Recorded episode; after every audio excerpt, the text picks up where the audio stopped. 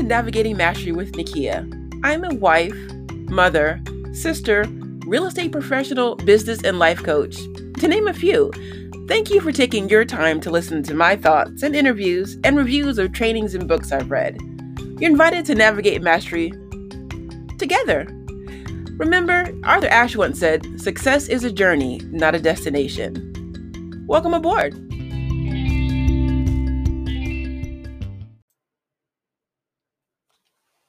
So here's the deal.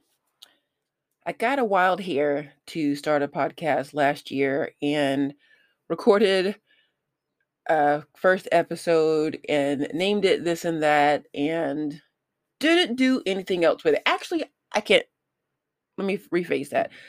I did a couple of interviews with some friends who are homeschooling moms and I actually have them to edit and I don't know. I listened to the internal soundtrack in my mind about not publishing them and so on.